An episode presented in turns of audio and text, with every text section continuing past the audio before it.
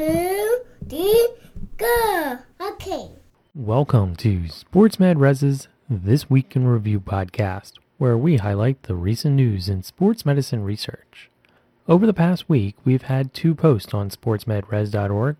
That's ras.org. In the first post, we highlighted a study where the authors reported that a person's near point convergence measure may change about a centimeter from morning to night.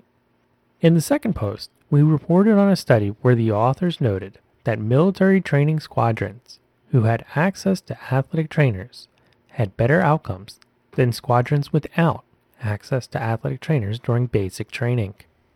If we take a closer look at the second post, we find that the authors performed a cluster randomized trial to see if employing athletic trainers at Air Force basic training affected the overall costs and outcomes compared to squadrons without access to athletic trainers. The authors randomly assigned military recruits to one of three squadrons between 2016 and 2018. One squadron had access to two athletic trainers and a sports medicine fellowship trained physician. Finally, the authors compared attrition, recruit discharge, graduation, and injury rates, as well as overall costs between squadrons with and without access to the sports medicine care model. The squadron with access to athletic trainers had 25% less musculoskeletal related discharges, 15% less overall attrition, and better improvements in fitness than the squadrons without access to athletic trainers. The squadron members with access to athletic trainers attended fewer clinics to orthopedics or physical and occupational therapy, despite higher reports of encounters for inflammation or pain.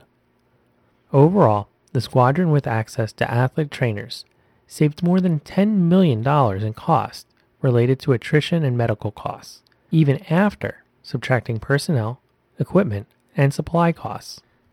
In the study, the authors demonstrated that integration of sports medicine services and basic training resulted in improved outcomes. Total investment for the athletic training personnel, equipment, and supplies was just under $1 million. Assuming much of this would be upstart expenses, it would actually be interesting to dive further into the data to see a return on investment across multiple years for the salary of the sports medicine team, including the athletic trainers and physicians.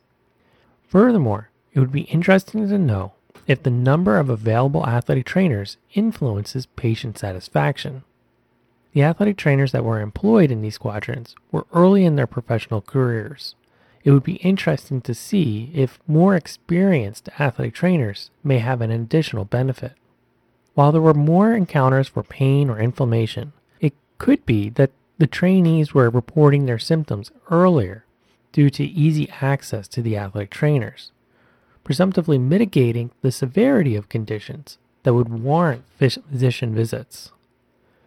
It would also be interesting to see if the integrated sports medicine team had an effect beyond musculoskeletal injuries or bottom line cost. For example, did the presence of athletic trainers facilitate mental health screening or referrals, or just overall satisfaction and confidence of service members during very demanding times? It would also be interesting to see if there are improvements or utilization possibilities to deploy this model beyond basic training within the Air Force, similar to what other branches of the U.S. military have done. In conclusion, athletic trainers are a valuable addition within the United States Air Force, specifically during basic training. Don't forget that we also share extra material on social media. And if you're an athletic trainer who's looking for evidence based practice CEUs, then please check out our six online evidence based practice courses that are available through the Human Kinetics website. We will have links to our summaries and the courses on our website and in our show notes. Remember, you can always follow us on Twitter, Facebook, or LinkedIn. We will be back next week with more sports medicine research. Until then, have a fun one.